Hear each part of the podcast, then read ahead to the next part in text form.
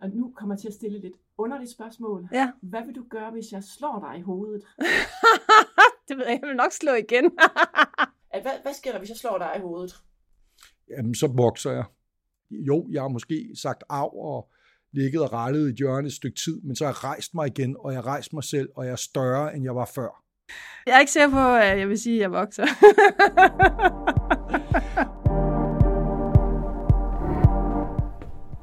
Hvordan vil du reagere på hårde slag? Modstand i livet eller i karrieren? Slå igen? Eller ligefrem vokse af det? Som to af landets topforskere, Eske Villerslev og Anja Bøjsen siger det her. De står begge i spidsen for banebrydende forskning og fremhæver evnen til at takle modstand som vigtig for deres karriere. Genforsker Eske Villerslev skaber overskrifter på verdens førende science-tidsskrifter. Og Anja Bøjsen er leder af to innovative forskningscentre her på DTU, hvor jeg går rundt for at finde Institut for Sundhedsteknologi, hvor Anja holder til. Og måske skal jeg ikke være så bekymret for at gå en omvej. For dem har Eske og Anja gået flere af, hvis man kigger på deres vej ind i forskningens topliga. Det ultimative eventyr, da jeg var lige blevet 18 år, var at tage til det nordøstlige Sibirien. Men banebrydende forskning er ikke enkeltpersoners værk. Det kræver særlige miljøer, hvor mangfoldigheden, kreativiteten og nytænkningen næres og trives. Hvordan skaber man sådanne innovative forskningsmiljøer? Og hvad skal der til for at lokke de helt rigtige forskere til? Det taler jeg med Anja Eske om i denne episode af Liv i fremtiden. Hvor meget betyder det konkurrencegen for dit arbejde? Jeg tror, det betyder en del, jo, fordi det gør jo også, at, at øh, man ikke bliver slået sådan ud. En episode, som også slutter af med et eksperiment. Et eksperiment, der ægger både Anja Bøjsens og mit ret veludviklede konkurrencegen, og får de damers stærke overarm i spil. Hvad så, det er ikke helt utænkelige sker så, at, jeg, at du skulle vinde? Hvad vil du så gøre? Så griner jeg også. Velkommen til Liv i fremtiden. En podcast om fremtidens sundhedsvæsen, udgivet af Lægemiddelindustriforeningen. Denne episode er om innovative forskningsmiljøer med Eske Villerslev og Anja Bøjsen. Mit navn er Ane Skak. Næsten være. Hej, Anja. Kom, se dig. Kom. Ane Skak. Anja? Anja, vil du skrive til Signe, inden jeg går Ja, det vil jeg godt. Jeg skal lige skrive et farvelkort. Ja. Lexi, Yes. this is Anne who will come later to your lab. I'm just going to tell a lot of stuff. Maybe, maybe someone will write, and if it's not, you'll correct us. Uh, you can enter. Are you, will you do anything down there today? Thank you. Ja. Ej, han var lige ude lidt op, da han hørte, at vi havde tænkt os at gå derned. Anja Bøjsen er professor på DTU, Institut for Sundhedsteknologi, og leder af to forskningscentre, kaldet IDUN. Som jo også er en nordisk gudinde. Som også er en nordisk gudinde. Ja, Hvad er hun for en? det er jo hende, der dyrker de her guldæbler i haven, som de andre guder kommer og får en gang om året, sådan så at de kan holde sig evigt unge. Så. Og når det ikke er guldæbler, hvad, hvad forsker de to centre i? Så det ene, det, det er om øh, sensorer, nanosensorer, som vi bruger meget nu inden for altså, diagnostik og karakterisering af medicin. Og så er det, det andet, det handler om nye måder at få medicin ind i kroppen på, at bruge sådan nogle små mikrostrukturer. Så det er ikke inde i blodbanen, det er ved at tage dem oralt. Vi står øh, et øh, meget rart sted at Ja, være. ja. Der, der er bløde øh, møbler omkring os, Ja. og der er puder, der er frugt, og så er der øh, et kæmpe milliade af post-its på en, øh, en struktureret Ja. whiteboard. Ja. Knaldfyldt med farver. Hvad er det, vi står overfor, Anja? Øh, det er jo det, vi kalder for vores IDUN åbne mødeområde. Øh, område og øh, det vi har gjort, det er, at vi simpelthen har skrevet navnene op på alle, der arbejder i centret. Og øh, så det står så ud af den ene akse, og så henad nedad står der så de næste 5-6 måneder. Og så opdaterer man simpelthen whiteboardet med sine nye post-its og siger, nu skal jeg gøre det og det. Og man har mulighed for at se, hvor overlapper man, og det er jo en god måde også netop hurtigt at finde ud af, har vi noget, der potentielt også kunne være en konflikt? Er der nogen, der er i gang med at lave noget, jeg troede, jeg lavede? Øh, Så det gør det jo meget tydeligt. Og er der øh, mulighed for at hoppe frem og tilbage mellem projekter og joine hinandens projekter? Ja, helt sikkert. Øh, og til at starte med, der var det faktisk mere, at vi havde skrevet øh, sådan nogle arbejdspakker op, i stedet for navne. Men det blev sådan så upersonligt.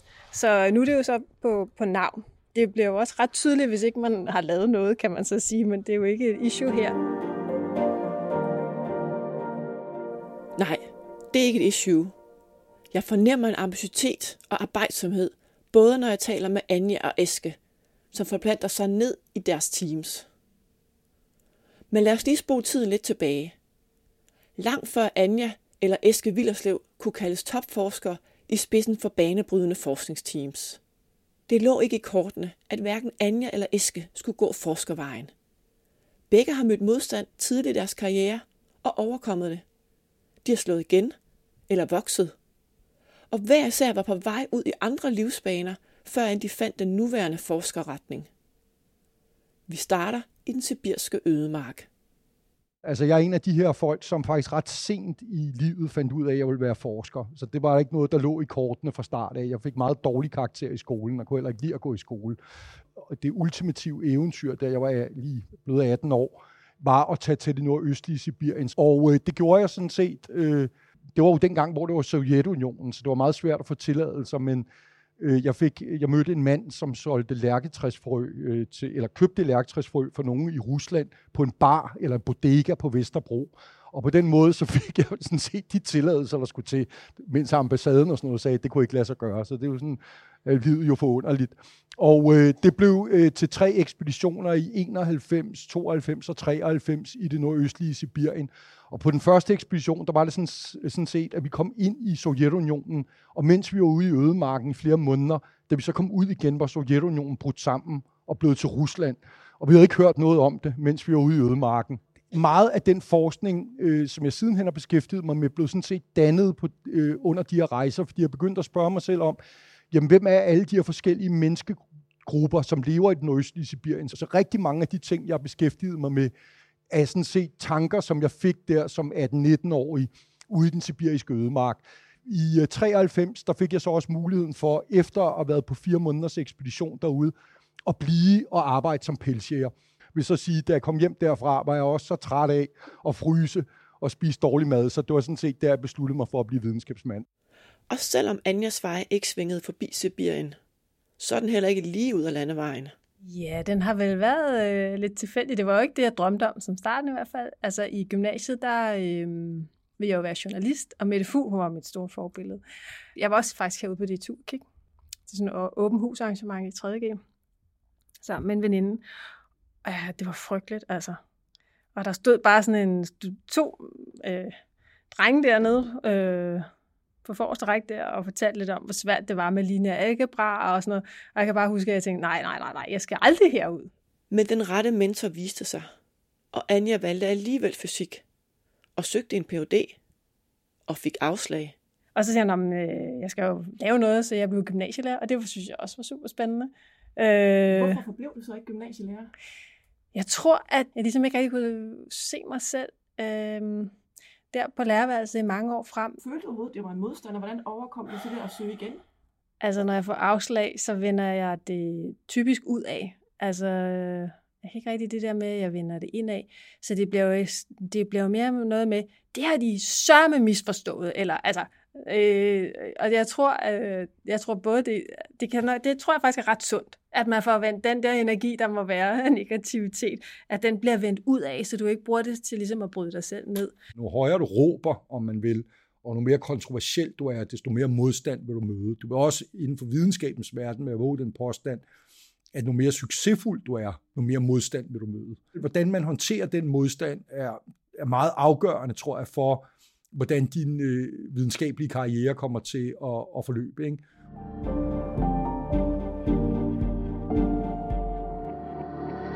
Tilbage på DTU, foran den imponerende tavle med alle projekter i gang og navne på forskerne i Idon.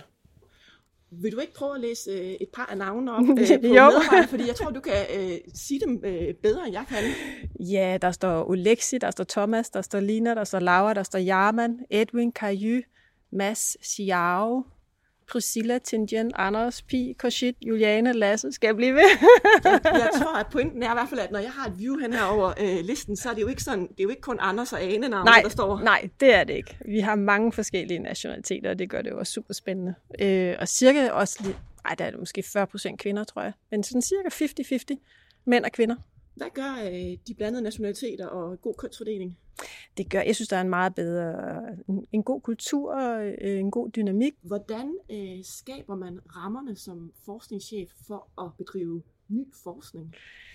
Det handler jo om, øh, for mig i hvert fald, om, at vi har en overordnet vision om, at det er den her retning, vi gerne vil, men så også samtidig at give øh, stor frihed øh, inden for rammerne, og så også få faciliteret, at, at vi overordnet godt ved, hvad hinanden laver, og at det er okay, øh, at man går på tværs af discipliner, man prøver at tænke lidt nyt, og man samarbejder måske også med nogle fagområder, man normalt ikke vil samarbejde med, fordi man har brug for nogle nye input. De er meget motiveret af, hvad er der er store udfordringer, men så prøver de ligesom at løse det på en lidt anden måde, end folk ellers har gjort. Og det er jo lettere sagt end gjort at løse tingene på en lidt anden måde, end man, ja. man plejer at gøre. Ja. Hvad for nogle rammer, eller hvad sætter du i søen for at gøre tingene på en ny måde? Jeg tror, det starter jo med de folk, man får ansat. Jeg prøver at ligesom mixe lidt, altså både personligheder øh, og, og måder at arbejde på. Vi samarbejder måske også med universiteter, der har en anden kultur, eller institutter, der, grupper, der har en anden kultur, så det skal man jo også være forberedt på.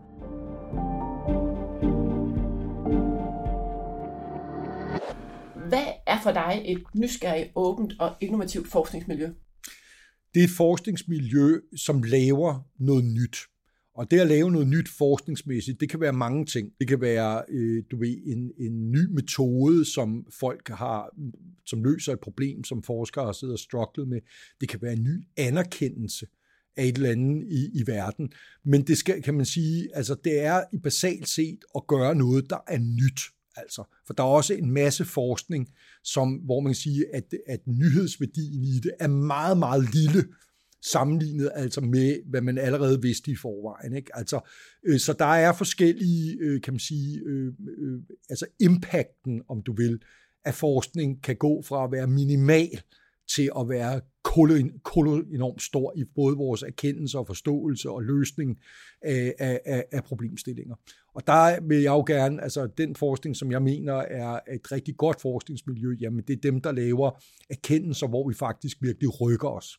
Hvad gør du selv for at sikre øh, kreativ talentmasse i dit eget forskningsinstitut? Jamen altså, jeg, jeg lever af at ansætte folk, som er klogere end mig selv væsentligt klogere end mig selv, for at sige det som det er. Og det gør jeg ved at både have projekter, projektidéer, som er interessante og inspirerende, og som de synes er spændende øh, at arbejde på. Jeg gør det ved at have penge, således at der faktisk er noget at lave, altså at man kan lave interessante data, ikke? og så selvfølgelig prøve at, at, at lave et miljø, som vi talte om som nummer tre, som giver dem den ro, og også frihed ikke mindst. Frihed til, at de kan forfølge hvad de mener er vigtigt. Det er ekstremt vigtigt, det her med, øh, kan man sige, friheden. Altså, det sådan ser jeg på det. Altså, folk har forskellige holdninger til det her, men jeg vil sige, min, sådan som jeg ser som øh, en af hovedgrundene til min succes og min forskningsgruppes succes, det er, at jeg tager udgangspunkt i, hvad folk synes er interessant at arbejde med, mere end jeg skal fortælle dem, hvad der er vigtigt og ikke vigtigt. Og man kan sige, nu tror jeg ikke, at jeg mm. Rammer helt forkert, hvis jeg siger, at øh, du øh, både har ramt forsider mange gange, mm. og du har også råbt højt, mm. og du har den grad øh, brudt ny øh, is, eller hvad man mm. skal sige, ikke? Mm. Jeg har forsøgt på det i hvert fald, ja. Men der er jo også en masse, som sidder helt stille og roligt i et hjørne og laver noget grundforskning, mm. som ikke ender på forsiden mm. af Science. Mm. Hvordan, øh, hvordan spiller det sammen med det, du gør? Det er meget vigtigt. Begge dele, det er også, øh, synes jeg, det er godt, du spørger om det, fordi altså forskning, kan man sige, forskning, øh, for at forskning rykker sig, øh, skal, der, skal der ske forskellige ting, og der er brug for forskellige typer af mennesker for at få det her øh, samspil til at, at, at virke, og det er også det, det fantastiske, synes jeg, ved forskning. Altså det er, der er faktisk brug for både øh, Sten som mig, der står med de der store armbevægelser og prøver at i hvert fald postulere og store visioner og alt muligt. Og der er lige så meget brug for en eller anden, der sidder i et hjørne og nørder med en lille bit ting, som man prøver at forstå helt ned i detaljen. Fordi hvis man skal lave, hvis det skal blive til virkelighed, de der store bevægelser og alt det der, så skal de der små ting faktisk også være på plads. Altså, så der er brug for begge dele. Og det er jo sådan, øh, og det, det, det er en af de ting, der øh, er svært, øh, kan man sige, i dag øh, forskningsmæssigt. Altså det er jo, at der er ligesom så meget andet i vores tilværelse, så går der sådan trends i det, ikke? Så nu er det en trend, at alle skal være sådan nogen, der netop står og har store visioner, og det er det, de spørger om, eller det er en anden ting, det er sådan noget, det skal være samfundsgavnligt, øh, direkte, og hvad det ellers er, der nu rører sig. Øh, men, men sagen er, at fordi de der trend ændrer sig, det betyder ikke, at det, der skal til for at lave øh, groundbreaking forskning, ændrer sig. Det er sådan set det samme. Og det er alle de her kategorier fra en, der sidder og bare nørder med et eller andet helt specifikt, som, man, øh, som nærmest er uforklarligt for almindelige mennesker, og hvorfor har man brugt, den her person brugt hele livet på det, til en, som øh, kan man sige, maler med den store pensel. Ikke? Jeg skal lige have mit adgangskort med. Ja, det er nok idé. Ja, se, så er det herinde af Olexi. Han, øh... Men nu er vi kommet ind i noget, som jo er helt anderledes end Ja. ja. kontormiljøet op hos dig. Det må man sige. Hvor er vi bare hen nu, Nu Anja? er vi ind øh, til et øh, optiklaboratorium. Og jeg må lige læse, at øh, der står, please don't turn on the light, experiment is, Is running. running. Altså, det tror jeg ikke, for vi har lige snakket med Olexi. Ellers så skal vi stå i mørke. Det, altså, det kan vi godt, hvis du vurderer, at øh, det kan komme til at skade noget. Nej, fordi han har, der kan se, der ikke er tændt for noget her. Godt. Så det tror jeg, det er standard. Det er jo også en måde at holde folk ude på. Klart. Koncentration til arbejde. det er jo det. Altså, nu, nu står vi foran noget, der for mig ligner, at man har desekreret øh, nogle Leica-kameraer, Ja. et gammelt Dias-apparat, Ja. tilsluttet noget computerkabler, og fordelt det godt på en stor plade. Ja, det er det.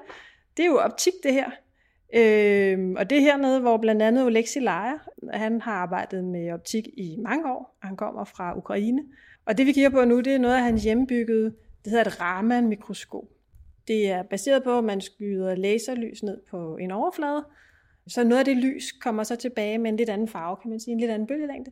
Og det holder, indeholder så information om, hvad er det for en materiale, man har på overfladen. Så man kan nærmest bare altså, lyse ned på en overflade, og så det lys, der kommer tilbage. Hvis du analyserer det, så kan du se, okay, hvad for nogle molekyler har jeg egentlig på min overflade. Og når han går og leger med det hernede, Ja, øh, og øh, ved en pokkers masse om optikker, ja. er det øh, grundforskning, han bedriver, eller bliver det her apparatur, der står her øh, foran mig, bliver det sat i produktion lige om lidt? Altså faktisk er det jo et eksempel på, at det er lidt af begge dele. Altså det startede som øh, total grundforskning, drevet af Olexis enorme interesse for, øh, hvad kan man ellers bruge det her til? Forskning, der ikke nødvendigvis har et konkret Ja. mål endnu. Ja, På et tidspunkt, så kommer der et resultat, hvor Ja, du er eller han kan se, at Ja. det kan bruges til noget. Ja, helt sikkert. Øhm, og man kan så også sige, der hvor jeg så går ind og siger, at det her skal jo have øh, nogle anvendelser inden for, for IDUN, inden for vores center. Det her kommer øh, I eller en virksomhed, der samler øh, den her viden op. Mhm. Mm-hmm. Kommer de til at tjene penge på det? Det tror jeg faktisk, det tror jeg, det er lidt et nichemarked, øh, men øh, det virker jo. Olexia er faktisk ved at lave en virksomhed på det, der hedder Light Novo, i samarbejde med, der har fået en, en pæn stor investering fra en anden virksomhed, der hedder Ex Novo, som egentlig normalt øh, laver øh, altså analyser af krystalorienteringer med en anden teknik ved hjælp af røntgen og laver software til det. Så de kunne med det samme se, wow, det er jo en interessant, måske lidt konkurrerende teknik, eller en, der kan noget af det samme, men vi har allerede en masse kunder, som vi har kontaktet, som gerne vil det her. Mit team er jo et grundforskningsteam. Altså vi interesserer os øh, stort set udelukkende, indtil nu i hvert fald, øh, for, øh, kan man sige, grundforskningen. Det vil sige, det er den ren forståelsesmæssige del af det. Så man kan sige, vi leverer, øh, det vi leverer, vi leverer, øh, kan man sige, råmaterialet til, at der, øh, som øh, vil være det næste hold, som vil være dem, der går ind i sådan en anvendt, øh, anvendt mode, anvendt forskning, til at så gribe de her resultater. For eksempel med patogenerne, for eksempel. Jamen nu ved vi, der er alle de her varianter. Gud, der er, en, der er noget her, som ikke er dækket øh, af vacciner. Det vil sige, at vi må skulle hellere udvikle en vaccine. Ikke? Det bliver så ikke mit team, der udvikler den her vaccine, men de bruger vores data til at kunne sige, hvordan er det, den her vaccine skal laves. Altså, hvad er det, vi skal prøve at løse for et problem, der vil komme. Ikke? Og det er jo sådan, forskning er. Og det, skal man, det er der sådan en tendens til, øh, øh, fra politisk hold, synes jeg, med jævne mellemrum at glemme. Øh, det er jo altså, at der er forskellige steps, øh, som er nødvendige, øh, hvis man, øh, kan man sige, vil gå ud og lave et produkt, som øh, har en effekt på herre og fru Jensen. Og man kan sådan se, øh, der er altså et grundforskningsstep, hvor man, der skal ske nogle nye erkendelser, og det er den del, jeg er i. Så er der et step, som øh, kan man sige, tager de erkendelser og siger, jamen, hvordan kan vi så lave et eller andet på det, som øh, både giver penge og giver, giver velfærd. Og sagen er, at hvis man, som der også har været i mange år en tendens til, det er, at man vil så gerne undgå det første step, ikke? fordi det er ikke det, der giver direkte øh, penge i kassen med det samme.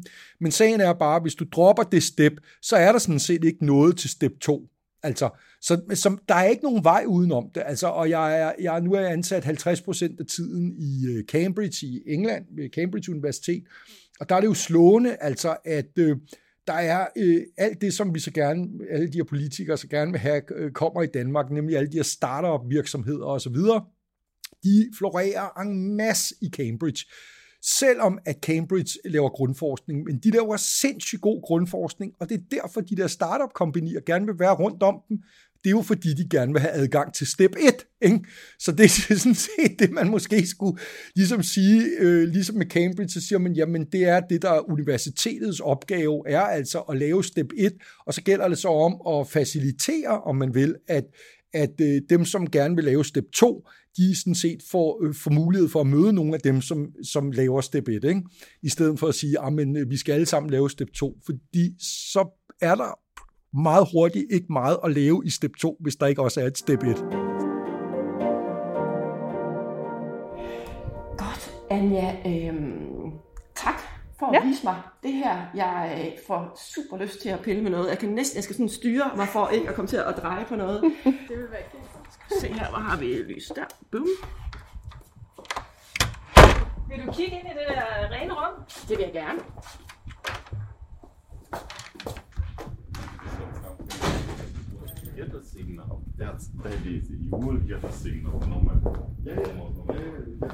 Ja, nu står du i den bygning, hvor øh, mange af vores mikronanostrukturer bliver lavet. Og øh, skal vi prøve? Jeg kan lige vise dig her. Og det sommer, er det øh, en øh, ventilation? Ja, det er det nemlig. Så for at vi skal kunne arbejde super rent, så øh, skal luften udefra og filtreres, og det sker herinde. Så det er en stor bygning, men det er kun under, eller stueetagen, der bliver brugt. Alt det her, det er luftindtag og filtrering. Så det er indenfor nede i renrummet, der er i hvert fald en million gange renere end hjemme i dagligstuen. Så det er ikke der, øh, vi øh, tilrammer som virus? Nej, det tror jeg. Ja, måske en virus. Det kan godt, den slipper nok igennem desværre. Men hvis man er allergiker pollen og sådan noget, det ryger ikke igennem. Nej. Og støv, det er også en sag, blot. Ja, det er det. Og hvad er det for nogle forsøg, I har, hvor øh, man har brug for renrum? Øhm, det kan være, for eksempel de der små container til drug delivery, de bliver lavet derinde. Så, hvor vi øh, kan kigge ind på, hvad der foregår. Vi ser folk rende rundt i de der rumdragter. Det er jo ikke for som sådan at beskytte dem mod noget, det er for at beskytte det, de arbejder med. Der foregår rigtig mange forskellige ting herinde. Rigtig mange forskere og projekter, der bliver lavet her.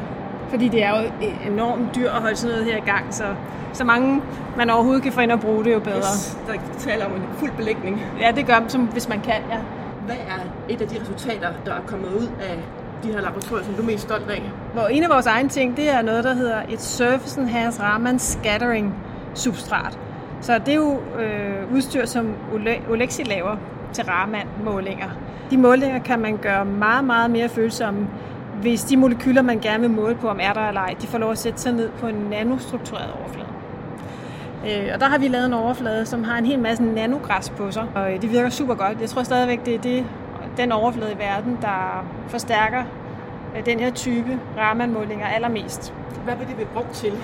Blandt andet at kunne måle sprængstoffer og øh, øh, forskellige øh, stoffer, som ikke er lovlige, forskellige narko. Øh, fordi der har man jo typisk også, hvis man er ude og skal analysere noget, du står med et eller andet materiale, og du ved ikke, hvad det er, øh, eller du tager en prøve øh, fra en tankvogn, øh, og du er nødt til meget hurtigt at finde ud af, hvad er det, hvad er der for kemi i det her, og det er det rigtig godt til.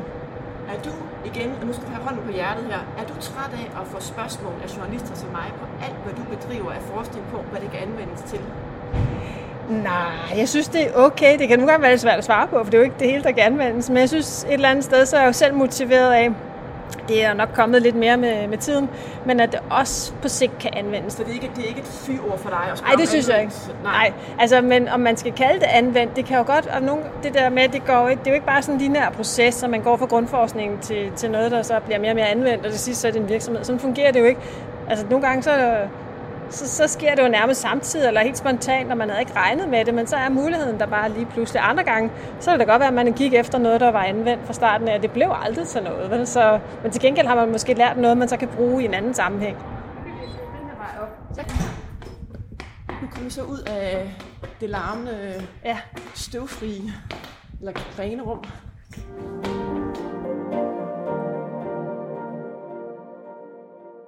Hvis jeg skal sige, hvad skal der til for at lave banebrydende forskning, så, så, skal der, så er der tre ting, som skal være til stede, for at det kan lade sig gøre.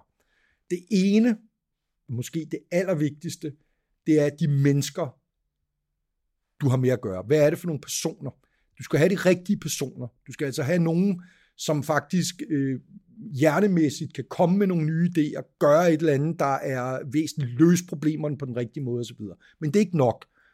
Nummer to, det er penge. Det er rigtigt, altså, og især selvfølgelig, hvis du laver eksperimentel forskning. Det er meget dyrt, og hvis du ikke har de penge, så kan du ikke lave den eksperimentel forskning. Sådan er det. Den sidste ting, som skal til, det er, at du skal have det rette miljø. Det vil sige, at det, øh, kan man sige, universitet, eller hvor det nu er henne, det skal altså være et, et sted, som underbygger og understøtter man gerne vil øh, lave denne her, øh, kan man sige, øh, groundbreaking forskning, og, og hjælper med at understøtte, supporte den, ikke? at man ikke sidder og slås hele tiden med, med ledelsen, som vil lave nedskæringer eller omrokeringer, eller hvad fanden det nu er, de gør, ikke? Øh, som, som gør, at kan man sige, det billede bliver forstyrret, og man skal bruge sin tid på det frem for at, at løse et forskningsmæssigt problem. Så de tre ting skal være til stede, og der er sådan set ikke nogen af dem, du kan skære væk. Altså. Hvis de ikke er der, hvis der er en af dem, der mangler, så, kom, så, så er der et problem. Altså. Ikke? Ja, for man kan sige, at de problemer har du også øh, altså i den tidligere øh, ja. del af forskningskarrieren mm. løbet ind i, altså helt tilbage til 97, ja. hvor ja. du laver et banebydende ja. Øh, speciale, ja. rammer ja. en af de store forsider, ja. Ja. og alligevel ja. ikke ja. får penge. Nej. Hvad, hvad, hvad, hvordan kommer man videre end det? Fordi det må der være mange. Jamen altså, det, det er så frustrerende, og det, det vil jeg sige, det er jo et grundlæggende problem, synes jeg, ved vores bevillingssystem. Altså det er, at, at øh, bevillingssystemet, altså man, man sætter alle pengene ud i konkurrence, øh, og det kan der være måske nogle, en, en, nogle gode tanker bag. Jeg kan godt forstå tankegangen bag det, altså at man ligesom siger, nu skal der konkurreres frit, og de bedste skal have, og sådan noget. Sagen er bare, at dem, der får øh, er ikke nødvendigvis det mest innovative. Altså det, det, det, det, der er problemet. Altså der var en professor, en ældre professor ved Cambridge, en af mine kollegaer, som sagde til mig, at, øh, at øh, han sagde, at evnen til at forestille sig ting, også blandt forskere, sagde han, er en, sådan en normal fordeling. Altså det vil sige, det er sådan en kurveformet, øh, det er sådan en, øh, en, øh, en bell-shape curve, ikke?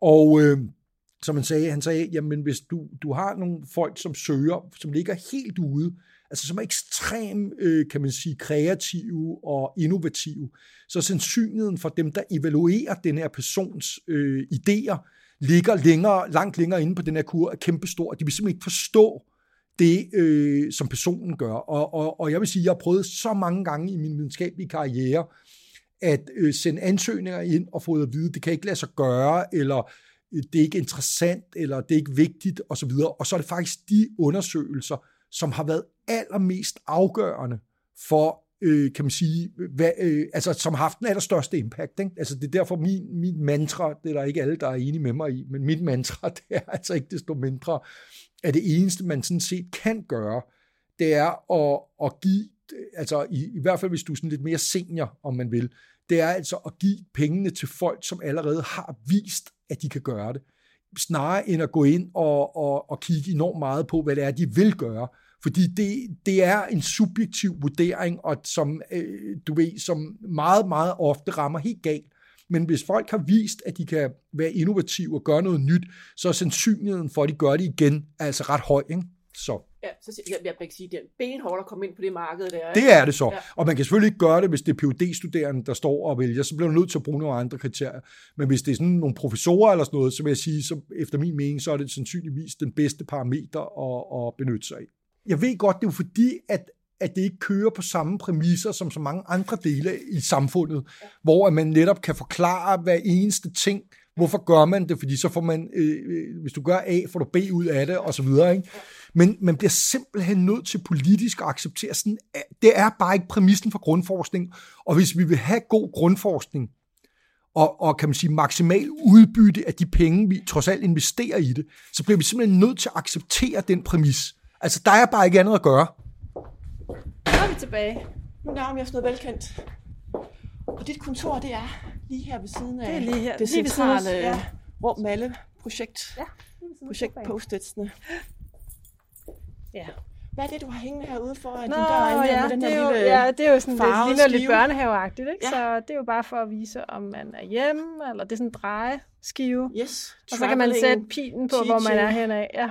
In the clean room, det er der, vi lige har været, der skulle Ja. vi have haft den henne. Der står ikke noget med, øh, vi ikke forstyrres rigtigt. Nej.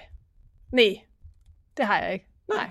Så når jeg, ja, døren er åben, og de kan bare komme ind og snakke. Ja, Så, lad os- lad men os- de ved, altså en sjældent gang, hvis jeg virkelig har en deadline eller et eller andet, så lukker jeg døren. Nu skal du tage hånden på hjertet, Anja. Mm-hmm. Og så skal du svare øh, så ærligt, og du bliver ikke holdt op på det, for jeg kommer ikke til at tage nogle konkrete projekter ud og vende tilbage om et år, om det lykkedes. Men hvis jeg nu spørger dig, når du står øh, med en projektansøgning i hånden, og du skal indlevere den Ja. til en fond, ja. eller hvor du nu får finansiering fra, Ja. Kan du der sige, om det her kommer til at lykkes at blive banebrydende forskning?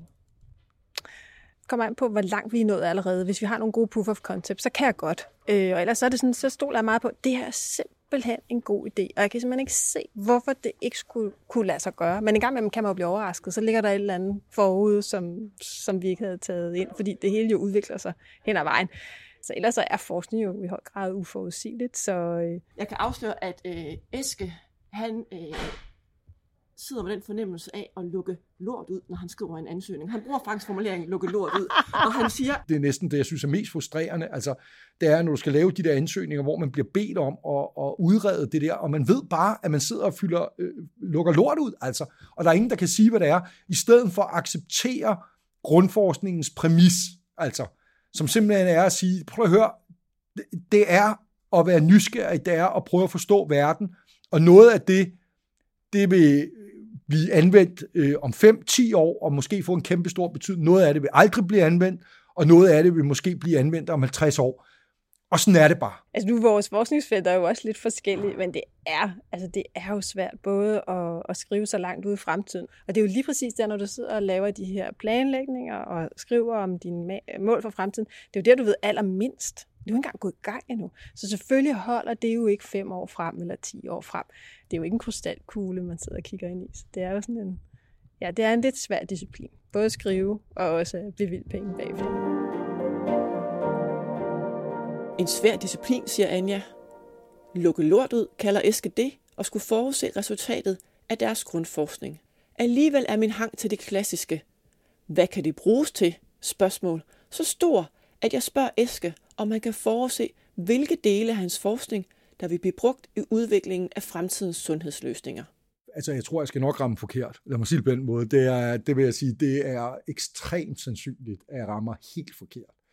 Men umiddelbart, så vil jeg jo tro, at det er noget af de her, altså en af de ting, jeg kunne se få en stor anvendelighed, er de der patogener, altså bakterier og, og virus, men det er jo kun fordi, det er så oplagt.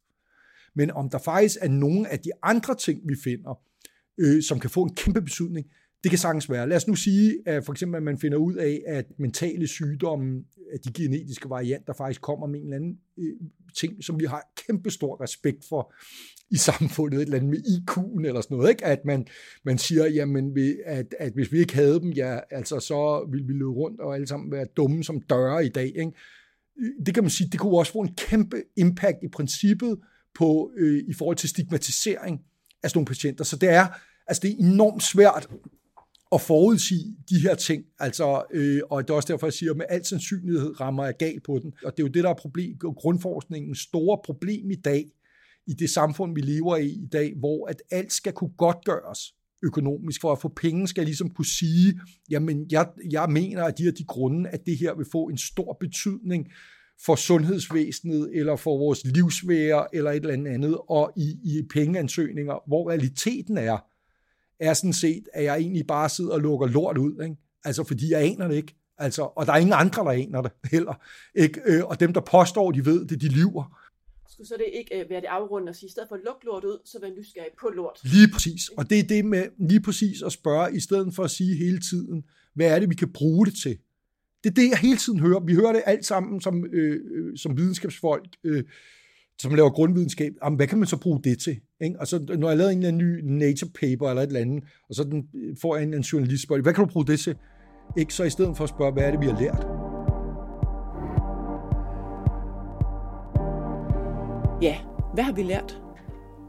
At der ingen krystalkugle findes, som viser fremtidens forskningsresultater. Alligevel sidder jeg tilbage med en følelse af, at så længe krystalkuglen er i favnen på Eske og Anja, så er den i gode hænder. De formår at gå nye veje og få folk med sig. Det smitter. Det vil jeg også. Gå nye veje med interviewet. Jeg inviterer Anja til et eksperiment. For jeg har fundet frem til, at der er et punkt, hvor vi minder rigtig meget om hinanden. Vi kan begge to godt lide at vinde. Anja, nu skal vi til vores lille eksperiment. Ja. Men det kræver lige, at... Skal du have plads? Ja, jeg skal have plads. Godt.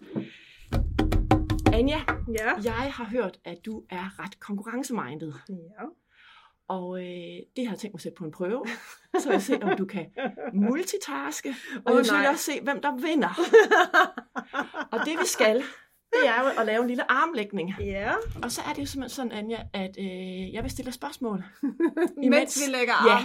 og jeg vil bede dig om at øh, give svar i sådan relativt korte, måske bare én sætning, for så tror jeg ikke, vi holder til det Nej, her. det tror jeg heller ikke. Så, Ja. er du klar? Jeg er klar. Godt. Og så siger vi 3, 2, To, 1, nu. yes.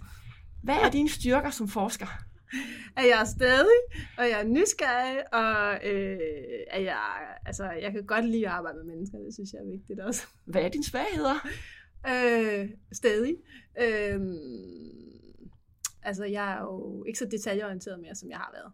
Så det er jo det. Det skal jeg jo huske, at detaljerne skal jeg jo have nogle gode folk til. Vil du gerne vinde den her armlægningskonkurrence? Ja. ja. Ja. Hvorfor vil du gerne det? Det ved jeg ikke. Hvad hvis man prøver at lægge armen med dig i sådan mere overført betydning i dit arbejde? Hvad gør du så? Inden for gruppen er der jo ikke noget overhovedet.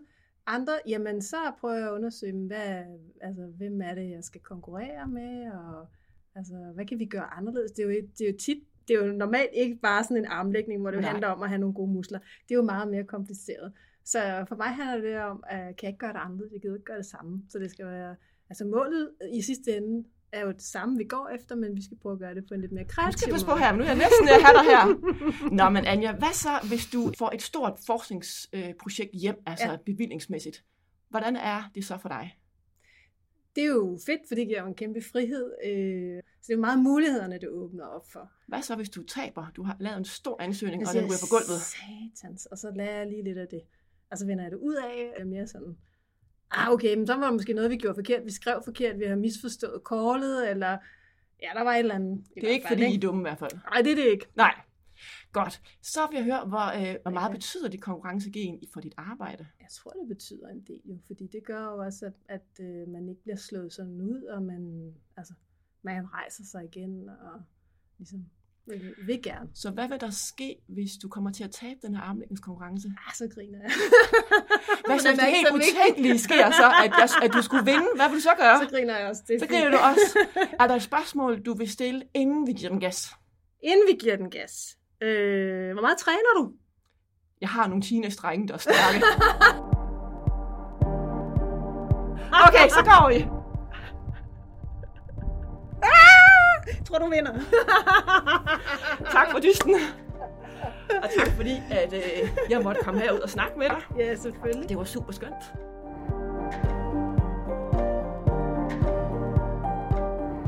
Således opløftet siger jeg farvel til Anja Bøjsen på DTU, og tænker, om jeg må også kunne have lagt æske ned i arm. Jeg er ikke sikker, men jeg må udfordre ham næste gang.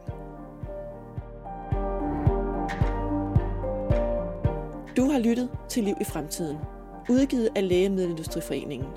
Til retlægger og vært er Ane Skak. Du finder flere episoder på liv.dk eller hvor du normalt henter din podcast.